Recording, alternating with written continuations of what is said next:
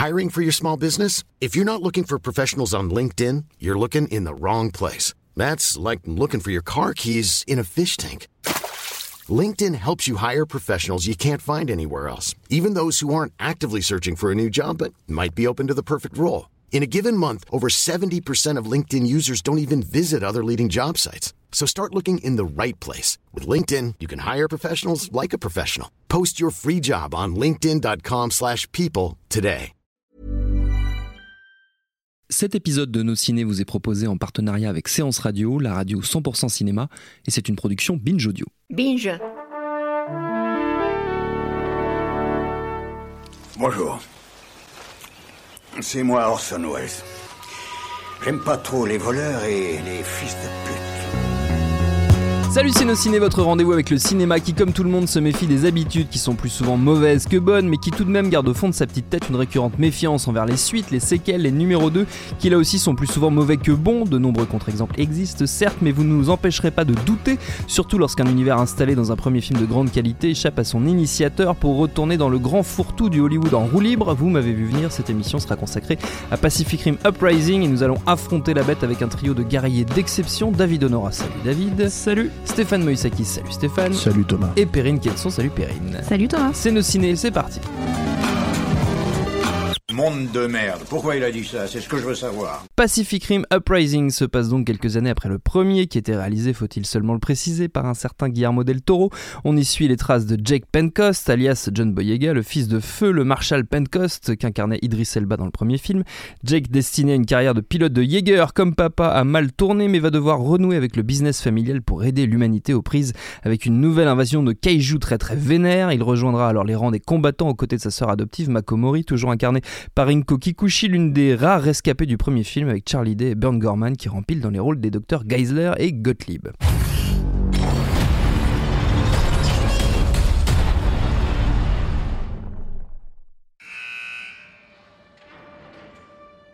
Jake.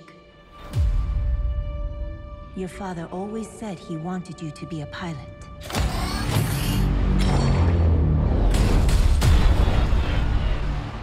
He said a lot of things. I'm not a hero like he was. The kaiju.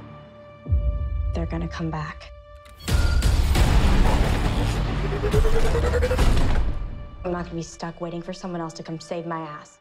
Derrière la caméra, on l'a dit, plus de Del Toro, mais Steven S. The Knight, essentiellement euh, connu, si j'ose dire, pour avoir bossé sur les séries Buffy, Angel et Smallville à la télévision. Votre avis, chers amis, sur ce Pacific Rim, deuxième du nom Qui va commencer? Tiens, David, ça va tomber sur toi. Euh, bah oui, alors euh, effectivement, tu as, bien fait de préciser en introduction que, le, film original était une réalisation de Guillermo del Toro. Moi, je me considère, par rapport à la moyenne de, de l'équipe No Ciné, un peu comme un, un del Toriste, euh, un brin sceptique. Je ne suis pas le, le- le- le plus grand fan. Tu n'es pas seul.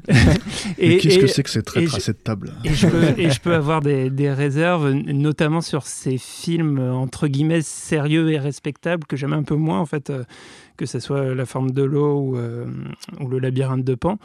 Et là-dedans, pour moi, Pacific Rim est sans conteste son chef-d'œuvre. Enfin, vraiment, pour moi, c'est un film que je trouve extraordinaire, euh, que, qui est Ça va alors. pure. euh, non, mais, mais vraiment C'est une, bon, une- bon, Stéphane une- s'est rassis, il est parti. une pure euh, jouissance de, de forme. C'est un, un- un film qui m'a qui m'a qui m'a à l'époque euh, totalement cueilli. euh, euh, sans que je m'y attende. Je crois que dans, une émission il y a quelque temps, euh, Rafik disait qu'il fallait avoir un background euh, important pour vraiment apprécier à la fois sur la, culture des kaiju et des, films de, robots, etc. C'est une culture que j'ai pas vraiment et malgré tout, le, film m'a complètement emporté pour, sa force plastique, cette capacité à, vraiment comme je l'ai quasiment jamais vu ailleurs au cinéma, travailler les rapports d'échelle et, euh, et faire ressentir un truc qui est, euh, enfin vraiment à mon sens époustouflant euh, sur l'ensemble du film.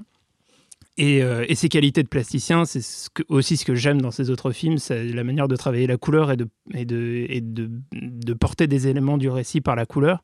Euh, par exemple, c'est quelque chose qui est, hyper impressionnant dans son travail et qui faisait vraiment la qualité euh, du, premier Pacific Rim que euh, certains, euh, à l'époque, ont un peu, euh, comment dire, sans, voir les, les, qualités formelles, ont résumé ça à ah, c'est un film avec des gros robots, c'est un truc de bourrin, etc. Sauf que, euh, justement, euh, un film de bourrin, c'est ce que c'est quand tu enlèves toutes les qualités plastiques. Et le problème, c'est que euh, ce, ce, cette suite, euh, bah, c'est euh, une version de, de, Pacific Rim euh, réalisée comme si c'était une série en spin-off sur Netflix, qui est d'ailleurs ce que fait le réalisateur. Voilà, parce qu'il a aussi signé les épisodes de, de Daredevil, de sur, Daredevil sur, donc, sur, Netflix. Donc non, non, mais si vous voulez faire les Américains, c'est Daredevil. Daredevil. Daredevil. Et donc, et donc c'est Daredevil. Stephen Moyes. C'est filmé avec, avec aucune personnalité, d'une manière extrêmement plate. À part peut-être, on en parlait rapidement avec Stéphane avant l'émission dans certaines séquences euh, euh, essentiellement plan, en fait, ou, certains plans essentiellement ouais. en, en, effets spéciaux qui donc ont, ont été euh, d'un seul coup dirigés il y a une courte focale de manière différente. Euh, et, du coup, euh, bah, du coup, je me suis, je me suis énormément ennuyé. Et il y a un petit côté, euh, il un petit côté triste en fait quand on s'imagine du point de vue de, de Guillermo del Toro. Bah, c'est un peu comme se faire kidnapper son enfant et que ça devient un punk à chien ou un fanzouz quoi. à un moment, il s'est passé quelque chose d'horrible. Il y a eu le mot de balancé. voilà, je crois que c'est une première. Ou, ou, pire, je pense, un, un, un, mec normal qui rentre dans le rang, oui. qui, qui consomme, qui vote Macron, qui, qui voilà, c'est ça. Ouais, non, Guillermo del Toro s'est fait kidnapper son gosse qui, qui, qui, qui s'est transformé macroniste. en macroniste. Euh, donc voilà, donc c'est un, un, un problème, c'est-à-dire que euh, avec, euh, avec très très peu d'arguments en fait de, de narratifs, très peu de nouveautés, très peu d'idées en plus et un, manque de cohérence dans l'ensemble. Euh, bah, si on enlève euh, en plus le, les, qualités formelles et, la manière de penser la mise en scène et, et ce qu'on qu peut raconter purement avec l'image, et ben on se retrouve avec un truc vraiment très chiant, sans personnalité, très lisse, avec une galerie de personnages, d'ailleurs beaucoup trop large et, et, aucun qui sort vraiment du lot. Euh, bon, c'est une, une, déception contre toute attente. contre toute attente, c'est une déception. Oui. Stéphane bah, y a, y a, ce, qui est, ce qui est clair en fait dans ce que dit David, c'est qu'il y a un processus de normalisation de, de, de l'univers de Pacific Rim qui est assez euh, énervant en fait quand tu regardes le film et surtout en fait euh, Pacific Rim c'est effectivement tout ce qu'a dit euh, David, le premier, le film de Del Toro, et plus encore pour moi parce qu'il y a une mythologie qui tient vraiment euh, debout en fait, qui est, complètement cohérente avec, euh, le récit en fait et ce qu'essaye de raconter Del Toro dans, le premier film. Euh, je pense à vraiment, on en a parlé plusieurs fois hein, dans, cette, émission, mais dans, dans nos ciné, je veux dire. Mais toute la logique entre les deux cerveaux, les deux parties du cerveau qui doivent conduire la, même machine, euh, l'extension euh, du comment dire du Jagger qui est une extension de l'homme en fait, etc., etc. Euh, le monstre qui s'est créé, la, carapace qui s'est créée pour combattre les monstres. Et euh, quand je dis processus de normalisation, euh, bah, par exemple, il faut préciser, et je pense que c'est conscient et clairement, comment dire, demandé par, je sais pas, le studio ou je sais pas qui, de ne pas mettre de kaiju quasiment dans le film. Il y a un kaiju à la fin, vraiment, hein, c'est-à-dire euh, voilà. Et, euh, et, le reste du temps, bah, ils se battent contre d'autres Jaggers qui sont, je ne dirais pas ce que c'est, mais voilà, si, pour les gens qui veulent pas forcément se faire spoiler, euh, voilà. Mais ils trouvent un moyen de faire en sorte qu'il y ait des mauvais Jaggers, quoi. Voilà. Et le truc, c'est que hum, ça, je pense que ça fait partie des, des, trucs parce que c'est, on sait que, je veux dire, même si euh, Del Toro a travaillé tout le design du film de manière générale et il a mis beaucoup de soin aussi avec les Jaggers, on sait que ses chouchous, c'est forcément les, les quoi.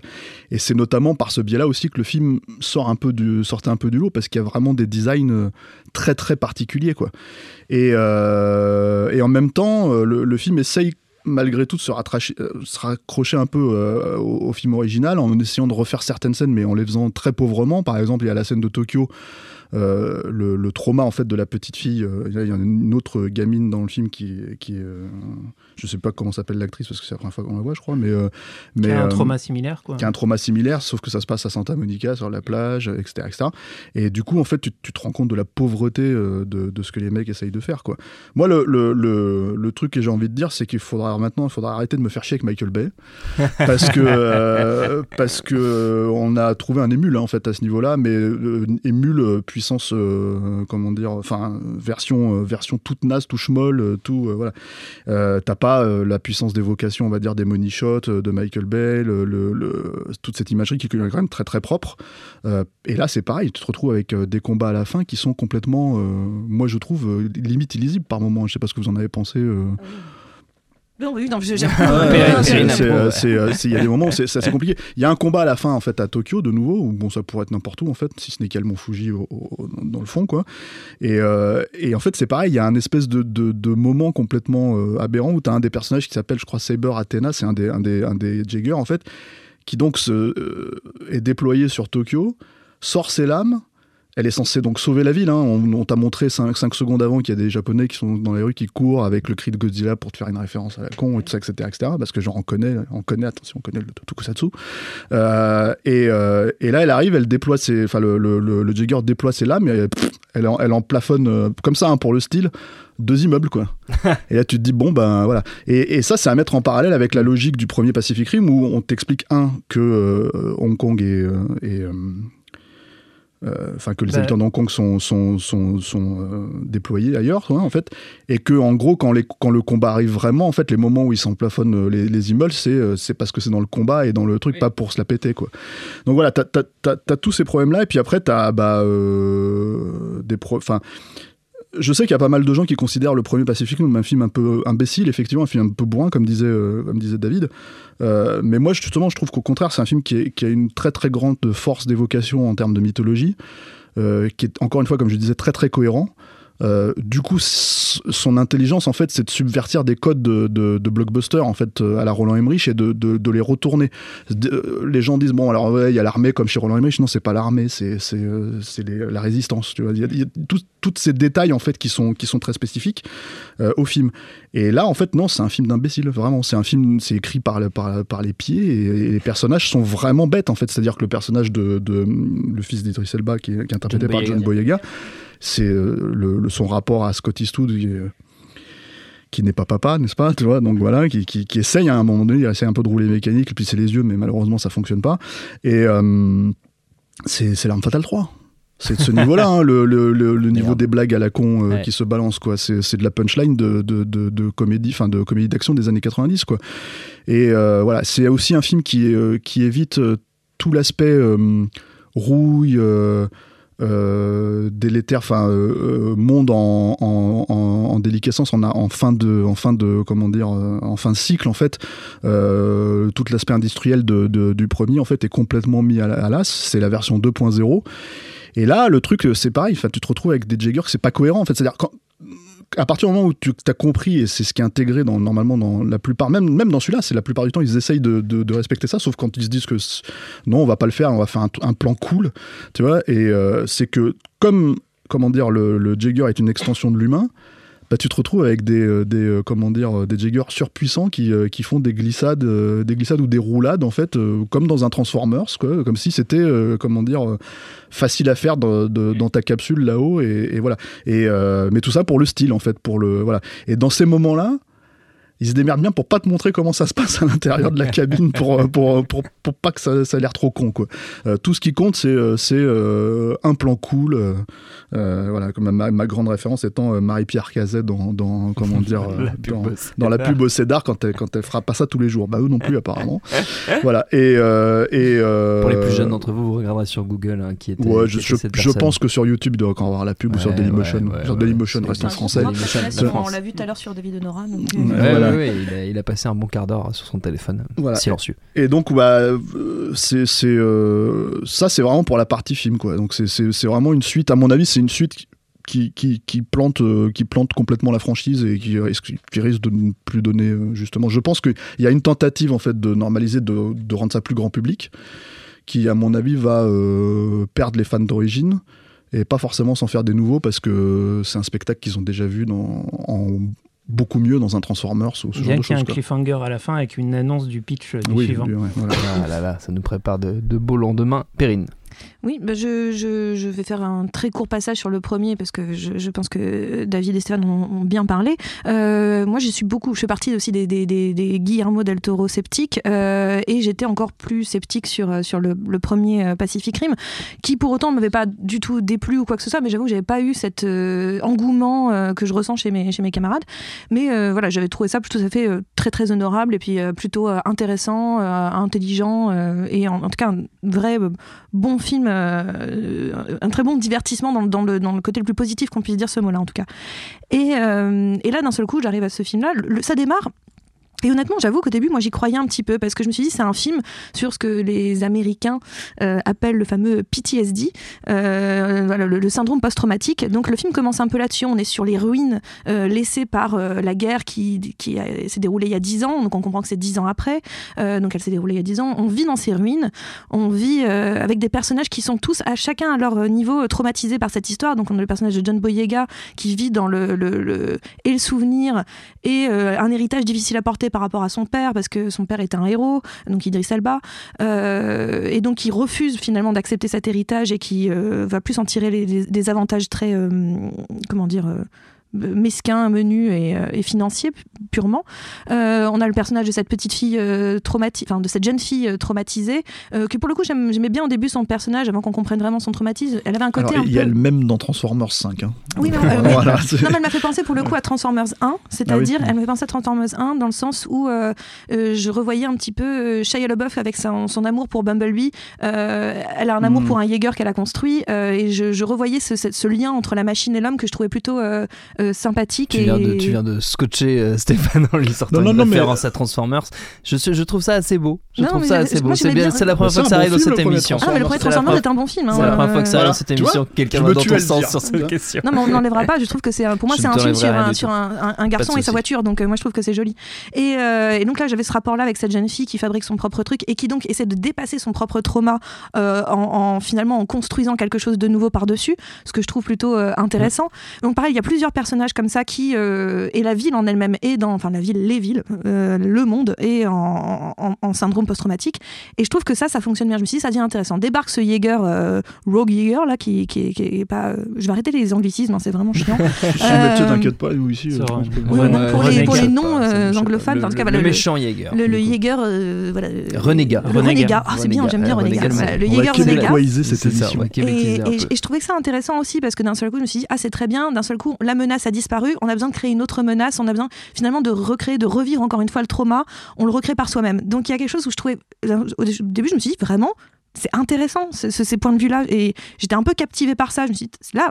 Et après, je me suis dit, bon, j'ai peut-être un petit peu trop. euh, un petit peu trop intellectualisé le film en fait et euh, puisque d'un seul coup et ben tout ça mm, s'est mis euh, de côté c'est poubelle ils s'en foutent, c'était juste pour l'installer. Et d'un seul coup, on devient. Euh, bah, euh, L'Arme Fatale 3, c'est pas trop mal comme comparaison, mais c'est-à-dire qu'on fait juste des, pauvres blagues.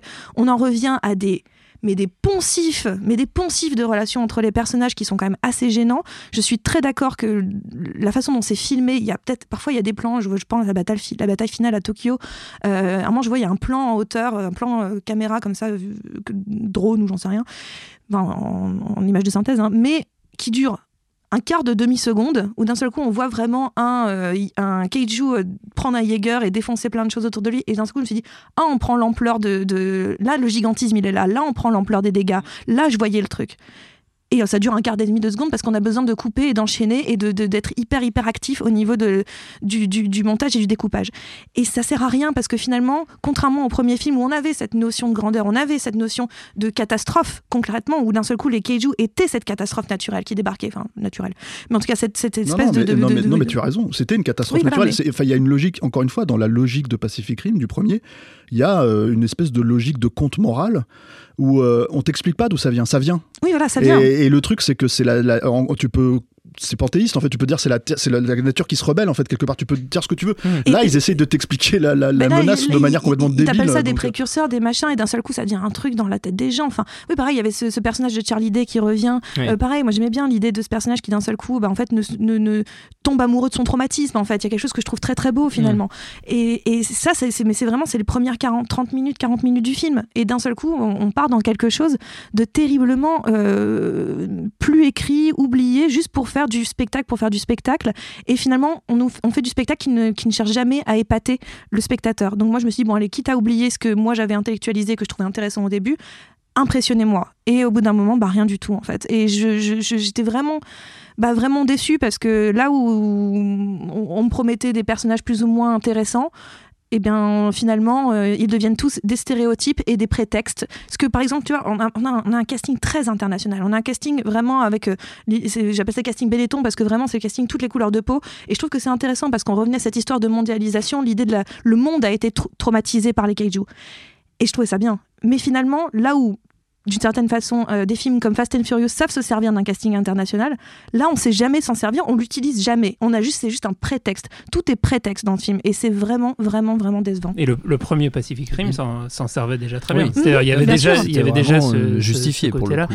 Moi, moi, ce que ce que je voulais dire là-dessus aussi, c'est Mm. que effectivement, je, alors, pour le coup, j'ai décroché encore plus vite, mais, mais effectivement, il y a une promesse dans, dans, l'introduction du film euh, qui, pour moi, c'est sur les sur les suites, sur les numéros 2, il y a toujours ce, ce risque. En fait, c'est le, le- désir de vouloir refaire la même chose.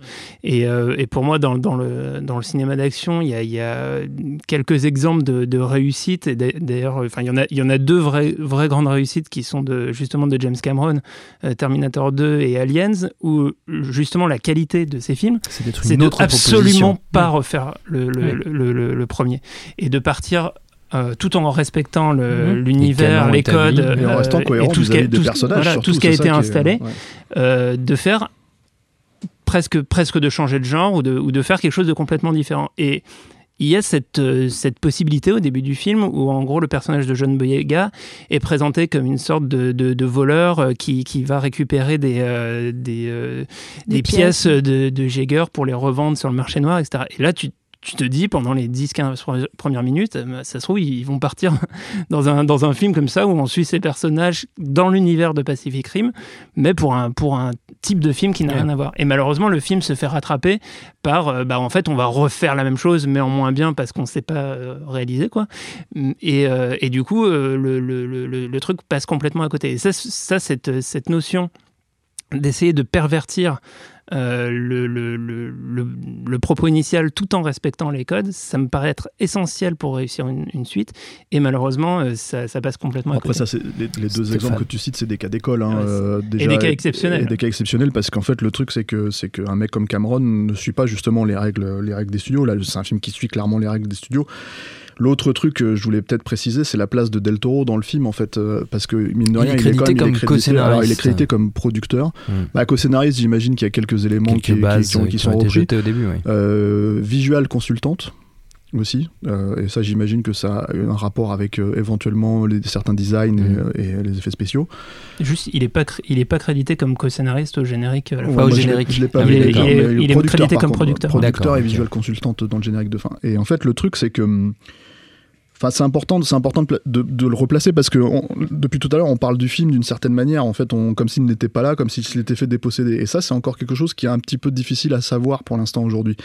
Euh, ce qui a été, ce qui a, ce qui, ce transparaît en fait de, de, de son implication là-dedans, c'est qu'il était censé faire la suite à une époque. Euh, il était vraiment, euh, d'ailleurs, ça a même été un gros, euh, comment dire, un gros débat de savoir s'il allait pouvoir la faire, bah, vu, les scores du film euh, euh, dans le monde entier, hein, parce que c'est un film qui, a- avait coûté 200 millions, qui en a rapporté 400, euh, et, en gros, c'est surtout la Chine qui a fait le, le- beurre du film, quoi, la Chine et les États-Unis. Et du coup, en fait, il y avait cette volonté pour lui vraiment de reprendre cet univers, de- de le perpréter. Et en fait, le truc qui s'est passé, c'est que ça, c'est lui qui raconte ça comme ça. Euh, au moment où Legendary était en train de se faire, enfin lui, il a accepté de faire la suite. Il est parti sur ce film-là. Euh, il a écrit un traitement qui apparemment n'a rien à voir. euh, Ça, c'est ce qu'il dit, n'a rien à voir avec ce qui a été fait finalement euh, par la suite. Ils sont partis vraiment dans une autre direction. Et le truc, c'est que hum, au moment où il était censé faire euh, le film, euh, les gens chez Legendary lui ont dit écoute, on est en train de se faire acheter par, euh, par euh, un consortium chinois. Ça va prendre quelques mois avant de- de faire la transaction. Il faut que tu attendes quelques mois avant de. Voilà. Et lui, il a dit non, j'attends pas, je, je Ouais. pars, euh, comment dire, euh, je pars faire autre chose. En l'occurrence, il est parti faire la forme de l'eau. Ce qui a, euh, quand tu vois la gueule de Pacific Rim Uprising, ce qui a d'assez finalement. Parce que moi, j'ai du mal à croire, en fait, ça c'est moi qui lis entre les lignes, quoi, Mm. mais j'ai du, j'ai du mal à croire que que- qu'il n'y a pas une façon de se faire déposséder, justement. De, de, de- voilà, comme on l'a dit depuis tout à l'heure, de, de gommer les aspérités du film, de gommer euh, tout ce qui, euh, comment dire, n'est pas cool dans, euh, dans la logique des choses. Et, euh, et de faire la version Transformers. C'est-à-dire c'est ça le problème aussi de, de Pacific Rim, c'est qu'à l'époque où le film est sorti, il y avait cette espèce de, résumé qui était assez énervant où les gens disaient bon bah c'est Transformers euh, rencontre euh, enfin contre contre Godzilla quoi ce qui n'était clairement pas ça quand, quand tu finissais par voir le film mais même pour moi quand tu voyais la bande annonce quoi et il y avait encore une fois tout un jeu de, de, travail autour de la mythologie.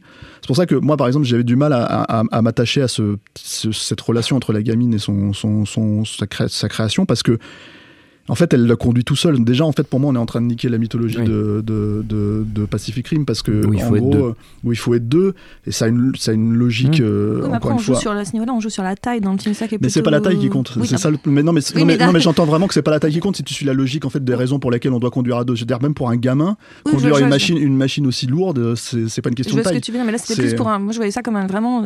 Je restais dans mon idée du, du, du- du syndrome post-traumatique où c'était un exosquelette qui la protégeait elle-même de son propre trauma. Donc c'est ça que je trouvais Je, intéressant. je, je dis pas le contraire, mais ce que je veux dire, en fait, si tu veux, c'est que si on suit encore une fois le- le- le- la logique de l'univers, de la façon dont est créé, le, enfin, toute la mythologie qui tourne autour du truc, une gamine euh, de 15 ans ne peut pas conduire seule une machine en fait qui pèse. euh, je sais pas moi, 100 fois son poids. Donc le truc c'est que c'est un peu le même, c'est un peu le même problème en fait là. C'est c'est pour ça que pour moi j'achète pas l'idée euh, parce que c'est vraiment une idée où on bazarde, euh, on bazarde le truc pour avoir une scène cool ou une idée cool ou même la faire rentrer dans ce que tu dis, tu vois. Ce qui, ok, dans un autre film, pas dans Pacific Rim, c'est ça que je voulais dire, tu vois. Et du coup, euh, je sais pas ce que le film va faire, il sort ce week-end aux États-Unis. euh, moi, j'ai du mal à croire que, comme je le disais tout à l'heure, j'ai du mal à croire que ça va, ça va rapporter du monde. On va voir, ça va peut-être faire un premier week-end correct, euh, voilà. Mais, euh, mais, mais je trouve que c'est quand même une belle revanche en fait, et qui en dit long quand même sur notre époque. Hein, comme on sait, enfin, on en fait quand même des des, des, des- des émissions entières où on se plaint de, de- de la place Oui. des réalisateurs sur les, sur les blockbusters et, et même sur, les, sur les- des films intermédiaires aujourd'hui. Donc du coup, euh, si ce film se plante alors que tu as à côté Del Toro qui gagne l'Oscar, euh, encore une fois, peu importe ce qu'on pense des deux, de- des deux films, il y a pour moi une revanche de l'auteur en fait qui est quand même as- assez euh, jouissive en fait à, à prendre en compte. On verra. Moi, moi, tout ce que je peux espérer, c'est que ça se plante et qu'il continuera pas pas dans cette direction-là sur Pacific Rim, juste parce que euh, pour moi c'est un crève-cœur en fait quand je regarde un film comme ça. C'est je, je, non seulement un crève-cœur effectivement comme disait David de se mettre à la place de Del Toro à ce moment-là. C'est- je pense que tu vois, voilà. Ensuite, c'est pas difficile de lire entre les lignes. Del Toro, il partage énormément de trucs sur son Twitter. C'est là où il s'exprime le plus. euh, et il partage jamais aucune bande-annonce de Pacific Rim 2, jamais, pas un design, rien. Donc le truc, c'est que je pense que si tu lis à peu près entre les lignes, t'as compris qu'il a, une implication finalement assez, assez modérée hein, sur le film et qu'il est là pour. euh, pour assurer, on va dire, euh, les choses que Steven S. The Knight, euh, qu'on a, que, que, limite on n'a pas cité quasiment de, de toute Si, si, l'émission, en début, fait, euh, euh, ne- n'est pas capable d'assurer, je Oui. pense, sur un film de cette ampleur-là. Quoi. Et, et paradoxalement, en fait, à l'é- à l'époque de Pacific Rim, moi, j'a- j'avais espéré que le que le film fasse un beau succès au box-office, justement pour que ça encourage euh, à, produire des ouais. films dans des univers originaux avec des auteurs, etc. Sauf que la manière dont Hollywood l'a interprété, c'est super, on va faire une suite. Ouais. Donc ça serait bien que effectivement la, la suite se plante pour que peut-être on dise ah mais en fait c'est pas euh, juste l'univers qui compte, Tu c'est penses aussi vraiment le- qu'ils vont en tirer une leçon? Ah c'est trop compliqué. Ouais, voilà. Je une leçon. tellement positif, t'es tellement T'es tellement optimiste, enthousiaste, t'es touchant, t'es bouleversant. C'est beau. Tu me bouleverses. Magnifique. Bon, je, je crois qu'on a compris que votre enthousiasme à vous n'était pas, n'était pas très bouillant pour ce Pacific Rim Uprising. Avant de se quitter, chers amis, on va prendre comme toujours euh, quelques instants dans une, pour une petite série de recommandations à destination de nos auditeurs. On peut rester dans un univers proche de Pacific Rim, mais comme toujours, vous êtes totalement libre. Perrine, que nous Euh, as-tu préparé? Eh bien, je- en, en revoyant le film tout à l'heure, j'ai Mhm. pensé à un autre film de, de robots euh, que moi j'aime bien, qui avait fait un succès très très modéré au moment de sa sortie et que je- j'encourage vraiment les gens à revoir. C'était Real Steel euh, à l'époque avec Hugh Jackman, Euh, une histoire de un peu à la over the top euh, avec euh, avec Stallone. Je- donc vous n'existiez pas à l'époque, donc me dites pas que vous n'en aviez déjà parlé. Non, Euh, non, non, on l'avait pas fait. On aurait fois- pu, on aurait à chaque pu. fois- chaque fois que c'était un film, on dit on a fait une émission. oui, On devrait faire une émission sur Over the Top. Ça, c'est pas une mauvaise idée. Mais euh, donc voilà, c'était un film à la over the top avec des histoires de, de robots qui faisaient du, du donc les, les- le- c'est dans un monde où les humains ne se battent plus, enfin ne font plus de la boxe par eux-mêmes, c'est des robots qui se battent et euh, ils sont pilotés euh, par euh, par les humains par reconnaissance faciale ou autre ou enfin j'en sais pas, ils sont pilotés quoi. Et Un truc euh, ils sont pas dedans, mais Voilà, ils sont à l'extérieur et Ouais. ils pilotent. Et c'est eux qui mettent les pains. Et c'est eux qui mettent les pains. Et euh, donc voilà, c'est parce que cette histoire encore une fois où d'un seul coup le, le robot est un exo, une, Mm. un exosquelette, une, une extension de l'homme. Donc on restait dans cette idée-là. Et là on avait une histoire qui pour le coup euh, tenait la route, euh, fonctionnait, un univers qui fonctionnait, des, des, des, des- effets spéciaux qui fonctionnaient très bien. C'était un petit peu euh, low budget, moi je trouvais ça très bien. Il y avait un côté très Amblin. À la même époque, il y avait Super 8 qui était sorti, je me souviens, où on disait c'est l'héritage d'Amblin, c'est ça. Oui, c'était l'héritage. Là où Real Steel était un film Amblin. Pour moi, c'en était un vrai.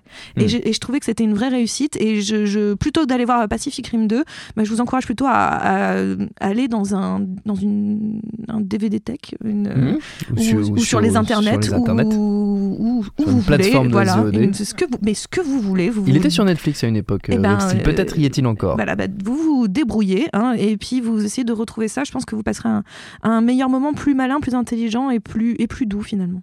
Stéphane. Thomas Rozek, te rappelles-tu de ce jour fatidique Ah oui, enfin, ça. du 7 février euh, 2018 où euh, Dans cette même pièce. dans cette même pièce, et toi et l'équipe de nos ciné m'avaient forcé euh, sous la contrainte à dire du mal de Clint Eastwood Il fallait à propos de. Mais j'ai essayé et mais tel, bof, tel hein. un prisonnier au Vietnam, j'ai- dû lâcher l'information. et euh, et depuis, je- de me veut. repentir et de trouver des, de, de, de, de- comment dire, répandre la, prêcher la bonne parole de, de Dieu, de Dieu cinéma sur terre. Monsieur Clint Eastwood, n'est-ce pas? Et, euh, et conseiller euh, le reste de sa filmographie euh, au gré des- de nos émissions. Nos émissions, très bien. En l'occurrence, Le- c'est Scott Eastwood dans ce Euh, film. Et en plus, il y a, et en plus, il y a Fiston qui, qui, en- comme je l'ai dit, n'est pas papa, donc voilà, euh, dans le film. Euh, écoute, alors moi, je, je, rap- je rapprocherai pas ça de Pacific Rim 2 parce que je ne veux même pas en fait qu'on puisse euh, vraiment faire le lien, mais, euh, mais disons que le blockbuster, si- s'il y a une fois où Clint Eastwood a essayé vraiment au blockbuster de studio et, et vraiment, on va dire, avec toutes les concessions que ça peut apporter, et finalement. c'est pas, le pas son meilleur film, mais emporter quand même le morceau, je trouve. C'était avec Firefox, l'arme absolue. Pourquoi tu rigoles T'aimes pas Je Firefox savais que t'allais parler de ça. T'aimes pas Firefox, l'arme absolue si, si, si, qui est un très bon film quand, euh, comment dire, c'est, l'histoire de Clint Eastwood qui joue un pilote qui doit voler le, le- comment dire, un- le Firefox, enfin récupérer le Firefox, et euh, qui, euh, et donc c'est Mitch film d'espionnage, Mitch film d'action euh, euh, pétaradant. Et euh, je- bon, il faut être honnête, la partie espionnage fonctionne beaucoup mieux. Heureusement, c'est la plus grosse, quoi. Mais bon, quand t'es gamin, euh, voir Clint Eastwood, euh, comment dire.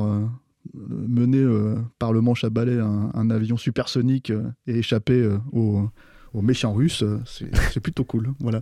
Donc, et puis c'est un film que revu, que, que je revois une fois de temps en temps, comme ça, une fois tous les 3-4 ans. je me dis, bah, c'est pas mal, c'est bien quand même, ça tient la route. De toute façon, il y a Clint en général, ça tient toujours à peu près la route quand il est dedans. Donc voilà. Firefox, l'arme absolue, qui n'a absolument rien à voir avec Pacific Rim, mais il fallait qu'on parle Voilà, de Clint. qui participe de ta, ta grande entreprise Ma de réhabilitation ouais. et de rédemption personnelle. Euh, ça, David. Ça me donne une idée pour un Pacific Rim 3 ou 4 euh, de, de faire une sorte de mix avec Space Cowboys et tu vas chercher des vieux pilotes. Enfin bon. Euh, Marocco, Par alors pitié, j'ai- par pitié, n'envoie jamais cette idée à Hollywood, parce qu'ils vont le faire. ils sont capables de le faire. Ils sont tous morts. C'est le concept du film. Merde. Euh, oui, mais en même temps, il, y en a plein. il y en concepts a film, y en a, y en a tellement des, pilotes de partout. Dans Space Cowboy Mais non, dans, Pacific Rim Ah, 2. pardon. Spoiler. Oui, gros spoiler. Ouais, Bon, on va dire, on s'en fout les spoilers Oui, ici. c'est vrai, euh, pas vrai en plus. Et, euh, David, et donc, et donc, je, je- alors, Donc tu il vas faut, recommander il faut, Space Cowboy, Il faut savoir que c'est, une émission de, de, de nos ciné un petit peu spéciale, puisqu'on Mhm. vient, on vient, on sort à peine de la séance. de la on, a, projo. on a à peine eu le temps de, de manger un hamburger et tout. film. Et donc, évidemment, j'arrive, je descends dans le studio, j'éteins mon téléphone sans avoir de reco. Ah. Mais heureusement, j'ai pensé à un truc donc qui, n'a absolument aucun rapport avec euh, avec Pacific Rim 2, mais qui est un truc que, que, j'ai bien aimé euh, récemment et c'est une série euh, qui est sur sur Amazon Prime et c'est la nouvelle série de Demi Sherman Palladino qui avait fait Gilmore Girls et le problème et c'est là qu'il va falloir m'aider, c'est que je me rappelle plus du titre de cette série qui s'appelle The Wonderful Mrs. Ah, l'incroyable Mrs. Maisel Maisel. Mm. Voilà, je, les patronymes, c'est pas mon, c'est pas mon truc. Donc, euh, et, en fait, c'est, euh, c'est sur, euh, c'est l'histoire d'une, d'une femme dans les années 50 qui veut se lancer dans le stand-up. Et, et c'est absolument génial. C'est, c'est, c'est extraordinairement bien mis en scène euh, comparé à Gilmore Girls. En fait, il y a, de, non, non, mais comment ça Non, mais soyons, soyons honnêtes, c'est pas la qualité principale, euh, la principale de Gilmore Girls que j'adore, euh, qui est plus Amy Sherman Palladino pour la situer un peu. C'est, je dirais que ça serait le, pendant féminin d'Aaron Sorkin sur une, qualité d'écriture de, dialogue assez extraordinaire. Et, donc du coup, elle est très à l'aise dans dans cet univers-là et, et pour travailler du coup avec des, euh, des, euh, des, des stand-uppers euh, de, des, débuts de, cet art. Et, et voilà, la, la, série est superbe, assez, enfin, assez comment dire, addictive. Elle se, regarde très vite, ça se binge-watch sur Amazon Prime. Et puis, une saison 2 est en préparation. Je crois qu'elle a tourné à des scènes à Paris il n'y a pas très longtemps.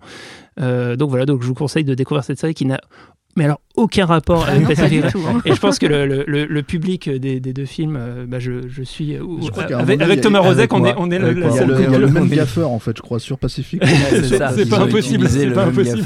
C'est pour ça. voilà. Mais si, effectivement, je pense qu'on est les deux seules personnes à aimer autant Gilmore Girls que Pacific Rim. On est que deux en fait. Toi aussi. Mais son nom, t'aimes pas Pacific Rim Oui, non. Voilà, mais j'aime bien les robots. Donc ah ça va. Toi, tu comptes pour Real Steel. Si on peut détourner quelques-uns des auditeurs de cette émission vers cette série plutôt que plutôt que vers Pacific Rim 2, ce sera une bonne chose de faite. Très bien, merci. À vous les studios. À vous les studios. Merci à tous les trois. Notre temps est écoulé. Merci à Quentin à la technique.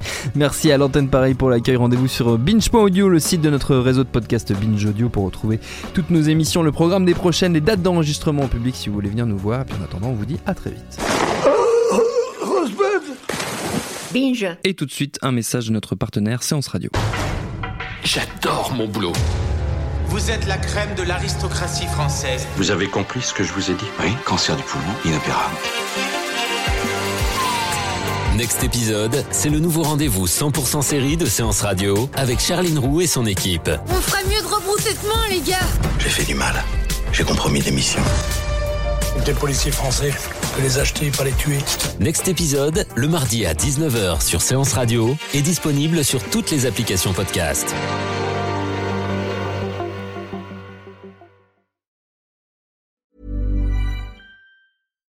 Deserves the best, and there's no better place to shop for Mother's Day than Whole Foods Market. They're your destination for unbeatable savings, from premium gifts to show-stopping flowers and irresistible desserts. Start by saving 33% with Prime on all body care and candles. Then get a 15-stem bunch of tulips for just $9.99 each with Prime. Round out Mom's menu with festive rosé, irresistible berry chantilly cake, and more special treats. Come celebrate Mother's Day at Whole Foods Market.